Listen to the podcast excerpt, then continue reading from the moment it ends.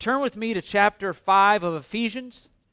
We'll get there in a minute, but we began two weeks ago. Uh, I want to say thank you to, to Jake English. He is a great communicator, a great teacher of God's Word. I was I, I, I hated missing a Sunday with you, but but you were in good hands with, with Jake English, and um, I thought about just asking him to go ahead and jump into 1 Corinthians 7 for me and let him deal with that, but I figured I wouldn't do that to him.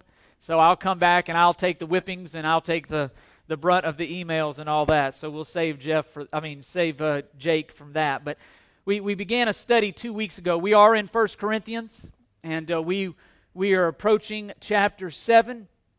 And again, there, there's much, much, unfortunately, there's much disagreement um, over uh, 1 Corinthians 7. There is much disagreement in the, in the Christian uh, community uh, regarding divorce, remarriage, and things like that.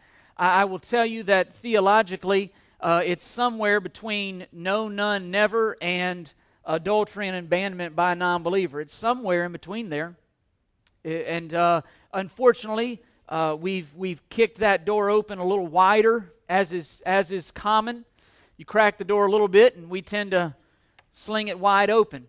And, and that's unfortunate. And um, I say unfortunate not because I'm diminishing, it's just the people, it's just that the, the, with respects to the glory of God, with respects to our testimony to a lost world, with respect to the, the sanctity of, of marriage and what God has designed. And I said before we before we just jump into 1 Corinthians 7, we, we need to have a great, uh, we need to have a better understanding. We need to be on the same page with regards to what it is we're talking about when we talk about marriage.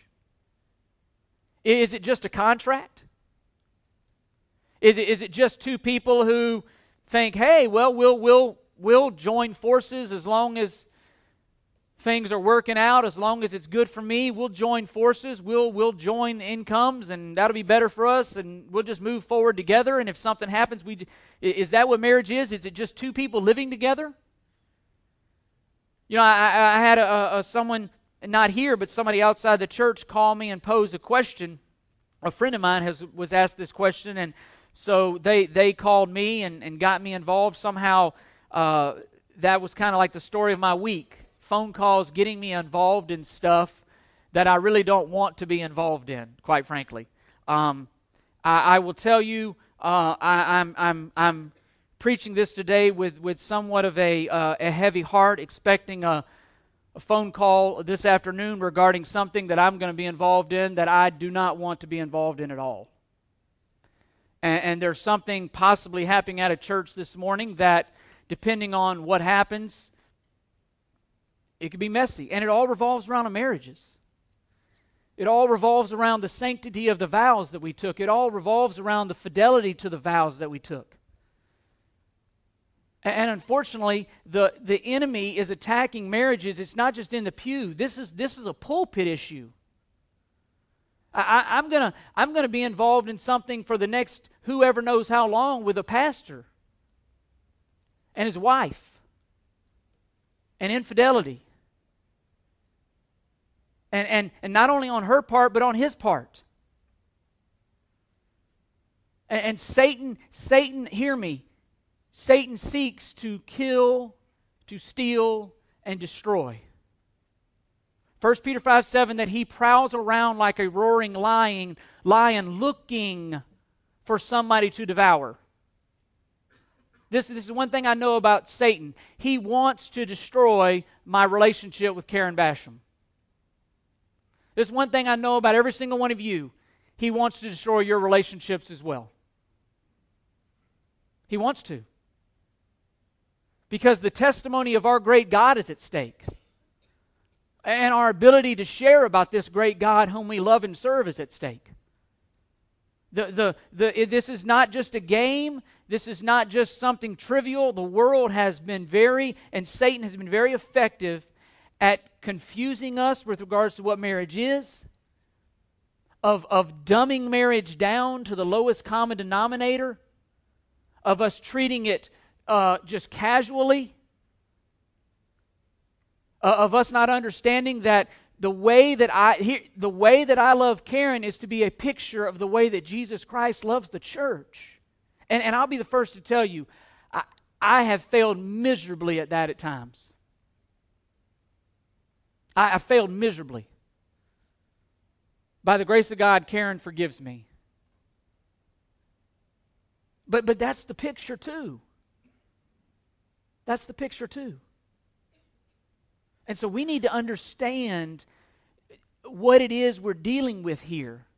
And, and, and just like I said in, in chapter 6 of, of 1 Corinthians, there's a, there's, a, there's a context. Paul sets the stage for what he, he from chapter 7 on, he's going to address some questions that the Corinthian people wrote to him and they were inquiring about, and he's going to answer their questions. But, but what I tried to, to start last week, the first two points, the, the right question is not is it lawful? The question is is it profitable? Is it good for the gospel? See, is it lawful? That's a self centered question. Is it profitable? That's a gospel centered question. See, we need to be a people who think more about what we're doing and how it affects our relationship to our Heavenly Father, but not only that, how it affects the picture of the gospel in and through our lives. We need to think more about that than we do about ourselves. We need to be a people who are who think more about just like 1 Corinthians 6, 19, he says, Or do you not know that your body is a temple of the Holy Spirit who is in you, whom you have from God, and that you are not your own?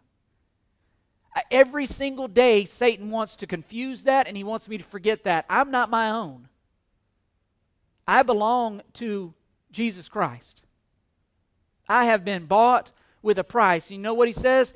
Verse 20 You have been bought with a price, therefore glorify God in your body. The fight that I fight every day, the fight that you fight every day is this Do I do what I do because it's best for Chris? Or do I do what I do because it's best for the gospel? That's the challenge. Do, do I love Karen or do I seek to love Karen the way that I seek and desire to love Karen because it's good for Chris? Or do I seek to love her because it's good for the gospel? Do I only seek to do that as long as she responds in sort of a reciprocal nature? Hey, I'll do my part as long as you do your part? Or do I do my part regardless of whether she does her part? And unfortunately, she does her part better than I do my part a lot of times. Let the record state that. But th- the stakes are huge. The stakes are huge. The, the, question, the question I ask myself and we ought to ask ourselves is, is, is not how, clo- how, how, how close can I get to the edge without falling over? This, this is essentially the question that we ask, that we, we're not bold enough to ask God this. It would be like this What if I went up to Karen and said, Hey, how, how many nights can I stay out all can I just stay out and do my own thing? How many nights a week can I do that and we still stay married? Would, would, would that be a good marriage? But, but that's essentially what we say to God sometimes. How, how close to the line, how much sin can I get involved with? How near can I get it and you still love me? Instead of, hey, Karen, how much of Chris can I abandon and seek your happiness and not worry about the results? How much of Chris can I get away, and how, can, how much of me can I give up for you and trust God with the results? That, that's what marriage is. It, it's, it's a husband giving up of himself. It's a picture of Christ who gave himself up and died for his bride. That's marriage. That's the husband's role. The wife's role is to submit to that man. And again, 1 Peter 3 says, not only to those who are good, but to those who are bad. You say, oh, well, Karen's married to a pastor. Lucky for her. I bet she'd have a little different answer sometimes. It ain't no joy to be a pastor's wife. Beyond that, it's not a joy to be Chris's wife sometimes. it's not easy. But, but here's one thing we know there's something greater that's at stake than just mine and her happiness. There's something greater that's at stake. And, and we need to work this out before we start talking about just breaking something up or not. And hear me, I said it last week. I understand that this, this is a, a touchy subject, this is a, a, emotionally charged subject. And, and I'm not immune to it. I, I live in a family that every single one of my, every single one of my mom and dad's siblings have gone through divorce at least once. It's real to me. I, I got some of my best friends have walked through it. It's very real to me. I'm not immune to it. I'm not immune to the circumstances. I, have lost friendships over this. I, I, I damaged relationships. The, the Wednesday before I, I left last week, I sat down with breakfast with a guy, and it wasn't fun. He basically just quit on his family. And, and the stakes are huge. And, last week, two weeks ago, we, we started by answering the question. I said, I want to give you four questions to answer. Four questions. We looked at the first two. We answered the question, What is marriage? by looking at Ephesians 22 through 33. We answered the question, What is marriage? And we said that these verses teach us that marriage is a parable of Christ's relationship to his church. God could have designed marriage any way He wanted, and He had His Son's relationship to the church in mind. And forgive me, for some reason, we ran out of some copies, so some of your horizons didn't have notes. And uh, by the time I realized that this morning, I couldn't do anything about it. So please, please forgive me if, if, uh, if you got a horizon that didn't have the notes. So forgive me on that. God designed marriage to be a picture of His Son to, to be a picture of Christ and his relationship to his bride, the church. That my marriage is to tell the world what Christ's relationship and his marriage to his bride looks like. That's, that's the design. That, that's what marriage is it's a parable. It's a living, breathing parable. Every day, I am living out a parable to the world around and, and how I love my wife. And, and what we learned about marriage, again, it was a picture to, of the covenant keeping loyalty of God the Father and His Son to His bride, and that's the picture. God's love for us is beyond compare. And we ought to have a view of marriage that's the same. We, we can't trivialize marriage without, in some ways, trivializing the gospel. You demean marriage, and you are telling the world a lesser view of how Christ loves his bride whether you mean to or not, if you demean marriage. And it is something to be defended and, and, and, and, and, and treasured. And the second question that we looked at two weeks ago was who designed marriage? And we said that God designed marriage. Foundationally, marriage is God's doing. And, and that's what we must see right off the bat. it, it, is, it is God's doing. And, and I shared the story of, of an appraiser who made something changes everything about the value. Who made it? If I paint something or Leonardo da Vinci could paint the same thing, guess whose is going to be more valuable? Leonardo's. Why? Because his name is on it. And, and our marriages, God's name is written all over our marriages. And marriage gets its value because God designed it, He created it. Everything about marriage, we said, points to something greater, and it's Christ's relationship to the church. And when we start messing around with marriage, we're treading on sacred ground. Sin, sin did not destroy it. Sin, sin did not make it what it is today. Simply made sin simply made God's commands and desires for marriage more difficult. And you see it immediately in Genesis 3. husband, it said you can look to Genesis 3. Husbands, because of sin, you're going to lead poorly. Guilty. Guilty. Ten years of marriage, I have led poorly at times.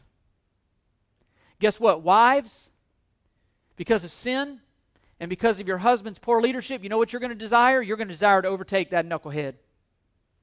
You're going to take the reins. And you're going to try to usurp his authority. See it every day.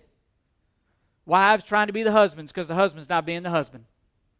And no wife you're, you're, my, Karen, hear me this, I, and I'm not saying this. Karen is so much better at so many things than I am, but that's the way God designed it because together the two of us make one whole. She's so much better. And God designed it that way. She's my helper, she's not my replacer.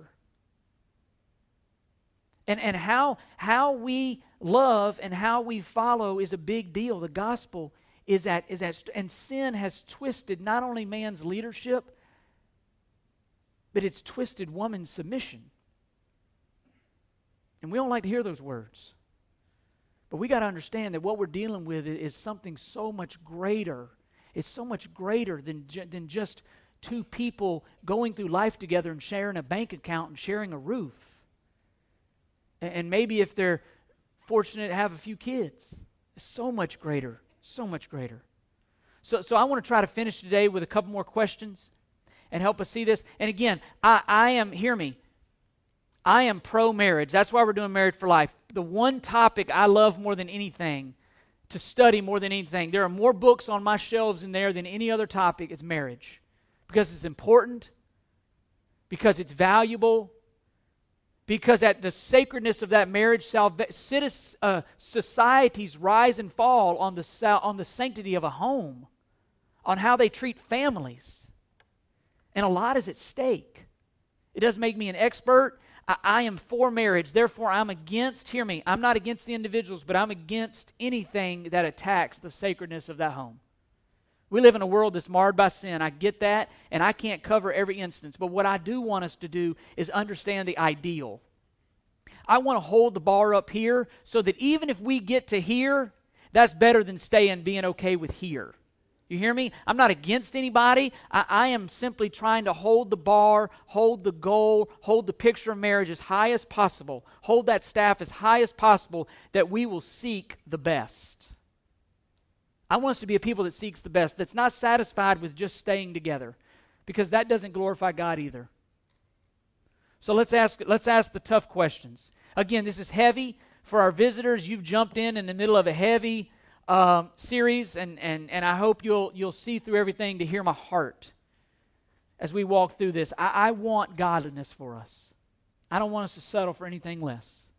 So, the third question I want us to answer today is this Why was marriage designed as it was? What is marriage? Who designed it? But thirdly, why? Why was marriage designed as it was? And ultimately, here's the underwriting truth. Ultimately, Marriage was designed by God and it was primarily exist for God's glory. We've got to get that we've got to get settled on that. Ultimately it was God's design. We've seen that. But marriage exists primarily for God's glory. If we're honest, I guarantee you that was the last thing you were thinking about when you got married. I had the, eh, the privilege of teaching Anthony Jones's class two weeks ago, and I asked, hey, guys, just be honest. Why did you get married? Not a single person said for God's glory. And you know what? If you'd asked Chris Basham 10 years ago on June 28th, God's glory would have, you'd have had to keep asking me and probing me and probing me and probing me to get to God's glory. Because nobody ever taught me. Nobody ever showed me. It was, it was about me. It was about my. It was about my needs. It was about things I wanted. It was a thing. It was. It was all about me. I had no clue what I was doing. And you're probably, if you're honest, glorifying God was last, if it even was on the list. But, but if we connect again what we saw in Genesis 2:24, this is bone of my bone and flesh of my flesh, with what we saw in Ephesians 5, you begin again to see that marriage points to something deeper and more permanent than we can ever imagine. It points to something. It, it, is, it is designed by God to point the people around us that see our marriage, to point them to Christ and his relationship to the church.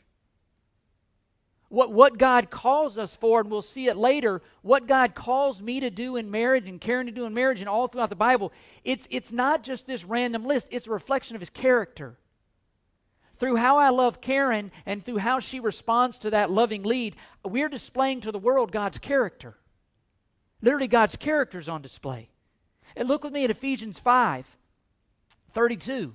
This mystery is great, but I am speaking with reference to Christ and the church. Paul says, hey, it's a mystery. He, he's just quoted Genesis 2.24. He says in verse 31, For this reason a man shall leave his father and his mother and be joined to his wife, and the two will become one flesh. People are like, what? He says, hey, that's a mystery. I get it. Male leadership, husband wife fellowship. You think it was strange in today's world? Think about in Paul's day. It was even more strange. And Paul, right there, interprets everything. He says, This mystery is great, but I am speaking with reference to Christ and the church. And what God is doing through me and how I lead Karen and, and Karen and how she follows me and doing the same thing in all of your marriages. He is preparing in you a bride for his son, Jesus Christ. Please hear that. He is preparing you. He is growing you in godliness, you in sanctification. Uh, Romans 8, He's growing you to a likeness of Christ. He's doing all of that in me. Why? Because one day He is going to present you and I to His Son as His bride. You get that? One day you will be presented to Jesus Christ as His bride. Look, look what Paul says, and Paul speaks to that. Look at verse 25 of Ephesians 5. Husbands, love your wives just as Christ also loved the church and gave himself up for her, so that he might sanctify her, having cleansed her by the washing of the water of the word, that he might present to himself the church in all her glory, having no spot or wrinkle or any such thing, but that she would be holy and blameless. And you know what immediately says? Okay, husbands, so husbands also ought to love their wives as their own bodies. Husband, that's your job to pursue holiness, sanctification, no spot, no wrinkle in your bride. Why? Because that's how Christ loves us. It's a big deal. Spotless, without wrinkle. We, we seek this in our spouse. Why? Because one day we will be presented to God. We are the bride of Christ. Our, our marriages are to be distinct from the world as, as well as every area, aspect of our lives. Look at me, Ephesians 5, what Paul says in verses 1 through 3. They're, they will not come up, just listen to me. Ephesians 5, 1 through 3. Therefore, be imitators of God as beloved children, and walk in love just as Christ also loved you and gave himself up for us. That's the exact same thing Paul says later in Ephesians 5. An offering and a sacrifice to God as a fragrant aroma. But listen to this. This is, this is our call. But immorality or any impurity or greed must not even be named among you as is proper for saints. It says immorality or any impurity, it's improper for it to even be named among you. Not, not that you be guilty of it, just it's improper for it even to be named among you. That's the call. That's holiness. Holiness here, holiness, we got to understand it. Holiness is a gap. Holiness is not a line. We've made holiness out to be a line, and it's like, okay, how close can I get to sin without falling in? That's not holiness. Holiness is a gap. Holiness is how far can I get from sin so that it's not even named among you. That's holiness. So that, so, if, so if someone said, Hey, I saw Chad doing this or that, you're like, That is so out of character for Chad. Hey, I saw Scott doing this and that. That makes no possible sense. That's holiness. And again, Paul says in 1 Corinthians 6, You're owned by a different master. Therefore, glorify God in your bodies. Look, look at 2 Corinthians 11, 2 for, the, for this picture. Beautiful picture Paul gives. 2 Corinthians 11 2. The sacredness and the picture of our marriage. Listen to this. For I am jealous, 2 Corinthians 11 2. For I am jealous for you with a godly jealousy.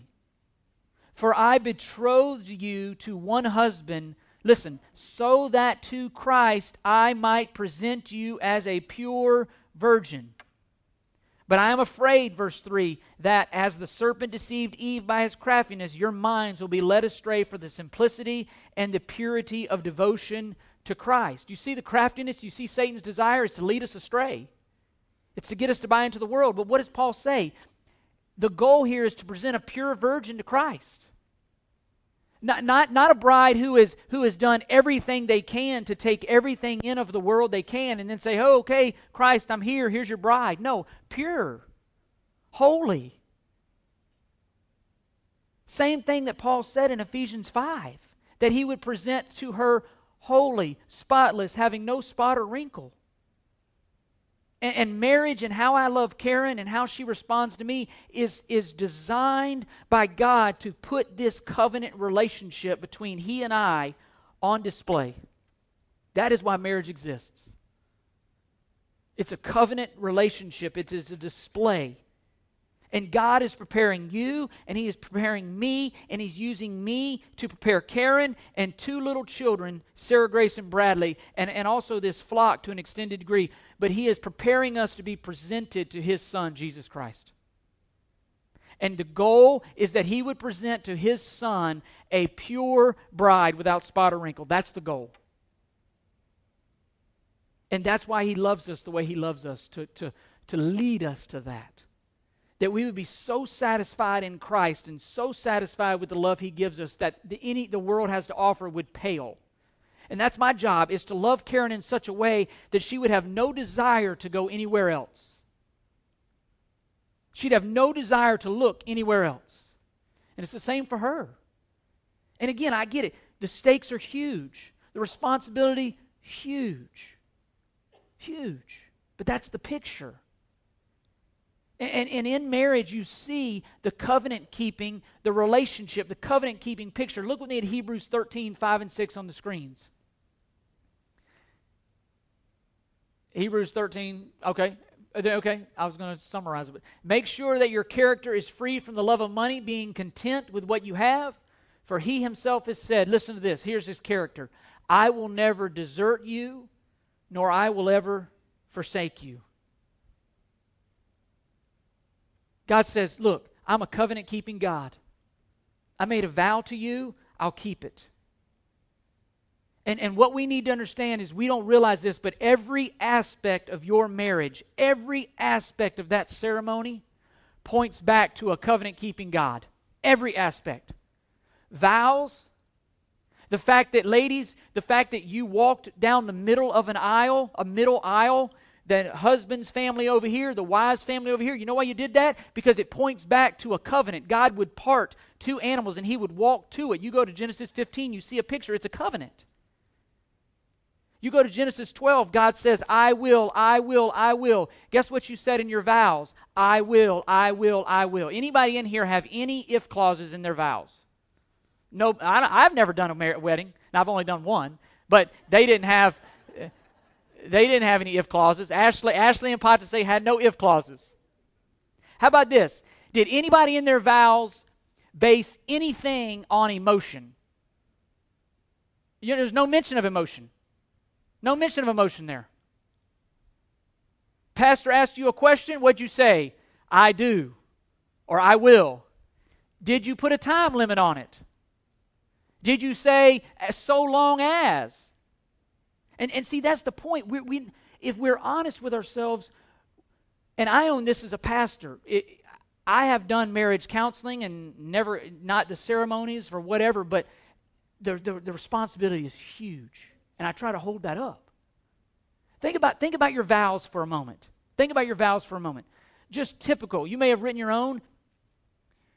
You, you say, uh, I, Chris Basham, take thee, Karen, to be my lawfully wedded wife, to have and to hold from this day forward. What did you say? Richer or poorer? Did anybody put a guide along to say, hey, poorer only up to this part? Poor. Now, don't get crazy with poorer. Don't get crazy. No, you said richer or poorer. How poor? How poor? Most of your marriages, you know why they end? Finances. Finances. How about, how about this one? Sickness and health. How sick? Health has never been a problem in marriage. Sickness has. And, and by the grace of God, I've watched many of you walk your loved ones through sickness that, that you would never imagined when you said that, and you stayed faithful. You know, not, not to embarrass, and, and that goes it goes way beyond just cat. But I watched Bill Jones every week make phone calls arranging platelet donors for his wife, Kathy Jones, for years. Years.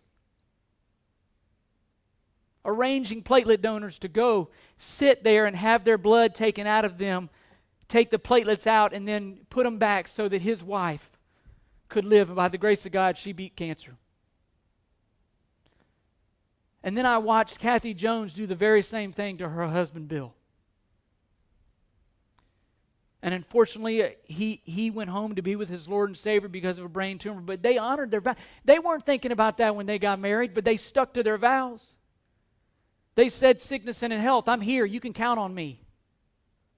It's a covenant. And that's what God does for us. I, guess what? I'm sick. I'm eat up with sin. I, am a terrible spouse to Christ, unworthy to the core. And yet he loves me. Yet he loves me. And, and we're on a stage, guys, we're on stage showing off, showing off God's covenant keeping character and nature. And, and this responsibility is huge. God is on display in my marriage. And, and, and in my own personal personal quiet times. I'm, I'm studying through Isaiah right now, and, and I see so many parallels. You see a people who have put God in a box, who can't understand God is doing what He's doing, who can't understand how God is using what He's using to form and forge a people. But and and and but what you see more than anything, Isaiah takes them back to a picture of God that is high and lifted up, whose train fills the temple the thing that Isaiah continually takes them back to is a picture of a great and mighty God, a mighty God that is beyond compare. That's what Isaiah takes them back to time and time. He's not one of many gods, he is the God. He, he's not like us, he is unlike us. Isaiah, the people continually try to lower him down to our level. And you know what Isaiah is doing throughout the whole book? He's lifting him back up to where he belongs, high and lifted up, separate from us. He's not lower down to our level. He has given us what we could never achieve on our own, and that is salvation. That is forgiveness for our sins. And you know what he says? Go live it out in glad servanthood. Go live it out in glad servanthood. And we need to see God and His greatness, that He is good, that He alone is what the world needs. That, that we have in these scriptures a God who is totally trustworthy, and that no matter what, He's good. No matter what, He's good. And then respond to that. We will not serve Him the way we ought until we see Him as good, until we see Him as who He really is. And it's then that I can trust Him because He's good. It's then that I can fall on my face and submit to Him because He's worthy. And He is our master in all, in all respects. Even my marriage, He is my master. He makes the calls. I am to follow Him. And I challenge us, I show us this because I challenge us. No, here's the deal no matter what has happened yesterday and every day before, we can't do anything about that. But we serve a God who says, where sin abounded, grace much more abounded. Start today. Maybe, maybe you, this is the first time you're hearing this. Start today making your marriage more about God and His glory than you and your happiness. Start today. That's the, that's the greatness of the God we serve, that we can start today. We can repent and start today. If we've made mistakes in the past and done things that, that some of us are sitting here and had people do things to us that we had no control over, vow to not let it happen again. That's all you can do. Vow to not let it happen again commit today to start glorifying God through your marriage, to seeking to glorify God through your marriage. That, that that spouse that God gave you is to be a conduit of blessing, of the character that you've received, throw it on them. And in doing so, show a lost world about the greatness of God, the glory of God. And, and the question you have to ask yourself is this the question God has been asking me as I'm studying through this is this Is God worth it to you? Is his glory worth it to you? Is God being made much of in my life? Is it worth whatever it might cost me? That's the question. And I pray that he is. And it will be a constant battle. Hear me. Every single day when I wake up, there's going to be a battle to make my life about me or to make my life about God. Every single day. And I pray that we'd be a people, including our marriages, that make it about God. And that leads to the final question What is marriage? Who designed marriage? What was it designed for? Here's the last question What should we believe about divorce? At the core. At the core. And here's why I word it that way. Regardless of what's been done to us in the past, regardless of what we've done in the past, I don't want us to have a careless, casual attitude about divorce. I want us just to feel about it the same way that God feels about it. That's all I'm saying. I'm not condemning. I'm, not, I'm not saying you're beyond because that's, that's, that's untrue. That's untrue biblically. We serve a great God that no matter what, no matter where sin abounded, grace much more abounded. But we need to commit to have an attitude about divorce that's not casual, that aligns up with the Bible. And, and, if marriage is what we've said it is, and I hope you've seen that in the scriptures, we, we need to ask ourselves what, what should be the conclusion about my marriage? And God has committed to us through thick or thin. And see, it's real easy for us to go to say, well, well, I've never done this or I've never done that. The reality is, where I'm convicted is, even when I see what marriage is meant to be, even a blah marriage falls short. See, even, even a marriage that just says, well, I'll just stick it out. I'll just grin and bear it. Just my, just something I got to do. That's my ministry. That, that's, not, that's not how Christ deals with us. He pursues us. He, he doesn't just tolerate us. He doesn't just put up with us, He pursues us. And He makes sure we're growing. See, it's not just ending a divorce, it's everything that leads up to that. Sin started way back here. See, it started way back here. And that's what I'm trying to prevent us from even going near here. If I can stop us way back here, we don't even get to here. See, we're stopped way back here. And, and that's this is what that's what what makes going what makes a blah marriage what makes a ho-hum marriage what makes just going through the motions in a marriage and even what makes divorce what, what makes them so tragic is they misrepresent it misrepresents the love that god has and divorce at its core we're talking about that specifically is a misrepresentation that's why it's tragic it falls short of God's glory. Romans 3:23 for all have sinned and fall short of God's glory. Sin is falling short of the glory of God. And, and again, it's true of all sin. The reason we have this word here is because these commands are not arbitrary, they're not random. God is showing us his character. The reason why he says be merciful, why? Because he's merciful. The reason why he calls me to love my enemy is because he loved his enemy, and his name was Chris Basham. The re- reason why he tells me to, to, to weep with those who weep and to rejoice with those who rejoice is because he does that. And in Malachi 2:16, God says, "I hate divorce." He doesn't say I hate the divorcee, he hates the divorce. Why? Because it's a misrepresentation. It's a misrepresentation. It, it's telling the world something about him that's not true. And, and, I, and I've given you some areas here that it misrepresents. Divorce misrepresents God's purposes. We're going to talk about that a second. It misrepresents his power, it, it misrepresents his commands, and it misrepresents his character. And again, the purpose of marriage, Christ has promised, I'll never leave you or forsake you. The goal there for my marriage is to portray that. Again, divorce, it, it, it thwarts that. It runs the risk, at best, of telling the world, the unbelievers out there, that you, you can be capable of Christ walking out on his commitment to you. Because believers are walking out on their commitment. That's what we run the risk of telling the world. That, that, that, that our relationship with Christ is not secure. That is not permanent. That's the risk we take. regarding God's power, Luke 137 says all things, nothing, nothing will be impossible with God. Philippians 4:13, I can do all things through Christ who strengthens me. Ephesians 3:20, now to him who is able to do far more exceedingly beyond anything we ask or think, to him be the glory forever and ever. Amen. To have a blah, ho hum, and even end a marriage says to the contrary of that. It runs the risk of telling, telling the world that God is impotent that he's not omnipotent. Uh, look, look with me at Luke 6 as far as God's commands. Luke 6, verses 27 through 36. But I say to you who hear, love your enemies, do good to those who hate you, bless those who curse you, pray for those who mistreat you. Whoever hits you on the cheek, offer him the other also, and whoever takes away your coat, do not withhold your shirt from him either.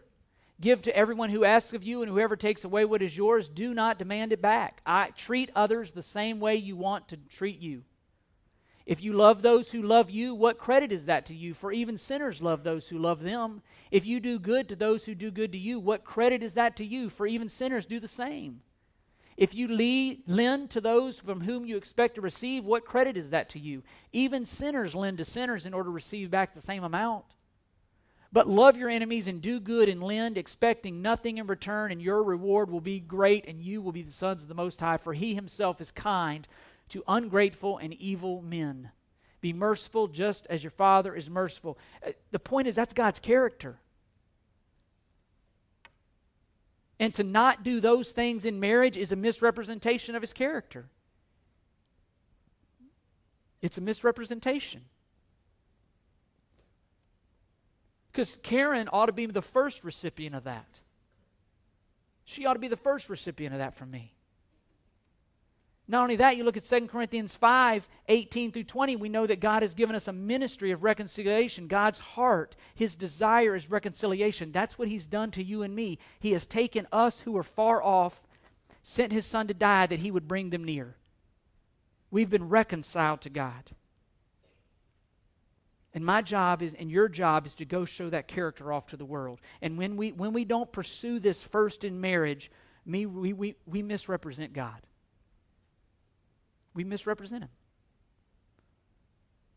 And, again, I, am not, it, it runs through all of our lives. All of us are sinners and fall short of the glory of God. I'm not picking on anybody. I'm simply calling us to the standard. I want us to live up to the standard. Look with me at Colossians 2, just to show you a picture of what a great God we serve. Colossians 2 13 and 14. This is what God did for us. When you were dead in your transgressions and the uncircumcision of your flesh, He made you alive together with Him, having forgiven us all our transgressions, having canceled out the certificate of debt consisting of decrees against us, which was hostile to us. And He has taken it out of the way, having nailed it to the cross. You see what God did for you and me? He took all of my sins, all of your sins, the record of the debt that I owed him because of my sin, and you know what? He nailed it to the cross, and on the top of it, he stamped forgiven. Forgiven. And you know what he tells me to do? Chris, go do likewise. Go do likewise. But, but it didn't stop there. It wasn't like God just forgave me and then left. He took me in. Look at Colossians 3, verse 12.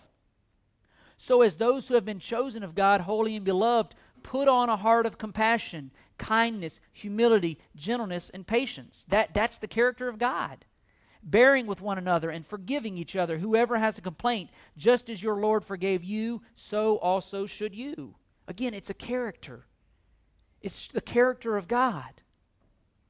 And, the bottom line is this we have been forgiven much. We have been forgiven much. Go and do likewise. That's Christianity, bottom line. We have been forgiven much, go do likewise. And it starts in our marriages. And I realize, again, we live in a state, and I deal with the consequences of that myself, that, that people can just walk out. There, there's abuse, there's drugs, there's all kinds of stuff. I, am not at all saying just sit there and be beaten or anything like that. I, I would be the first to tell you get out, separate, but try to seek it redemptively. Try to figure out with all your might is, is there any way to salvage this to the glory of God? Is there any way? You, you might say there's not. I, I'm not going to judge you on that, but my heart would say, is there any way to salvage this to the glory of God? And that's what I want us to be seeing. Not looking for ways to get out, but looking for ways to salvage it to the glory of God. Because our, our covenant keeping with our spouse is as important as telling the truth about God and His covenant. It, it is our way of evangelizing and how we lead our marriages. And marriage, again, the world would tell you this marriage is not primarily about staying in love. Marriage is primarily about telling the truth with our lives about the gospel. It's not about staying in love. It's, it's marriage is me giving to Karen what I have already received from God. That's marriage. It, it was meant to put the gospel on display every day. And, and, and again, my my the permanence of my relationship with Karen and your relation with your spouse can't be based on another sinner's ability not to sin. Hear me. Because guess what? My relationship with Jesus Christ is not based on my ability not to sin, it's based on what He's done, it's based on the cross. And God's love for me is not based on my performance for Him. And, and we are recipients of God's grace, and we're to extend that grace outwards. And, and hear me as I close. If you're sitting here convicted, you're in good company because I, I, have to study this stuff for weeks. I, I'm convicted. I haven't always had my marriage like this. By the grace of God, Karen stuck in there with me. And, and I know that there's stuff in here that there's terrible things have been done to you. And, I, and I'm not condemning you. I, am not judging you for decisions you've, been, you've made. I'm simply saying, let's hold the bar up high. By the grace of God, let's hold the bar up high and let's seek God's best. Are we going to fall short? We are. Let's be there for one another, pick ourselves up, and keep marching on. That, that's, not, that's not being casual with grace, not being flippant with grace. It's being gracious because God is gracious. That's what I want us to be as a church that seeks the best, that seeks the standard. I, I, I, I would love nothing more, hear me, my flesh would love nothing more than to water down these truths. And, and in the short run, that would help me be popular, but in the long run, guess what? That would be hurtful to you. So, in the short run, I'm going to stand here and call sin what it is, and it may cost us in the short run, but in the long time, in the long run, guess what? We're going to have marriages that are built on the rock. We're going to have marriages that, Lord willing, stand the test and stand the enemy's attacks. Because if we water down the truth now, we won't stay in it. And that would make me very popular today to tell you what you want to hear, but it will not make me a very faithful pastor down the road. So I pray, I pray that you will hear my heart. We the question becomes this as we apply this.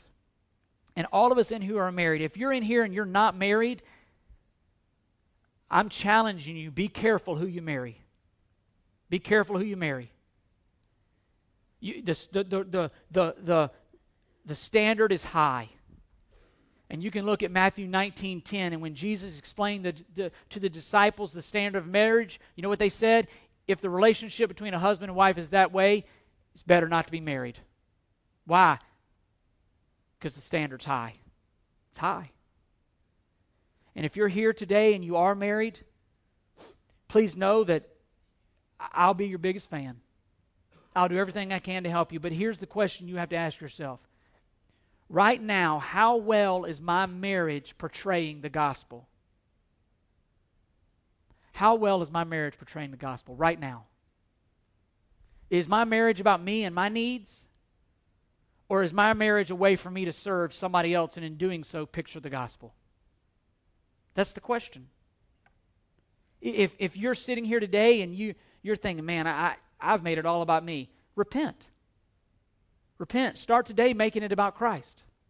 Start today making it about God. And, and if your spouse comes to you, I would encourage you to go to your spouse and ask their forgiveness. And if your spouse comes to you and does that, I would beg you to forgive them. And I would beg the two of you to start today making your marriage about the gospel, whatever it takes. There, there is grace to be found wherever you are today in your marriage. Wherever you are, there's grace. And I pray that you would call upon that grace. The challenge for all of us is this when we're confronted with our sin, when we're confronted, and that's what the Bible does. The Bible is a mirror. It, it, it looks me dead in the face and it points out areas of my sin. The tendency is to run. The tendency is to run from God. And I'm challenging you to run to God. When confronted with your sin, when confronted in all the areas that we all fall short, run to God. Run to God. Because there is grace to be found wherever you find yourself today. Wherever you find yourself today, there is grace. And Satan wants us to feel discarded. He wants us to feel unredeemable. He wants to feel like we're beyond God. And here's the good news of this Bible that's not the God I see in this Bible. The great news is this no matter where you are, no matter what you've done, there is forgiveness where there is repentance, and God is gracious. He's gracious. Where sin abounded, grace much more abounded. Forgetting what lies behind, pressing forward to what lies ahead. Start today.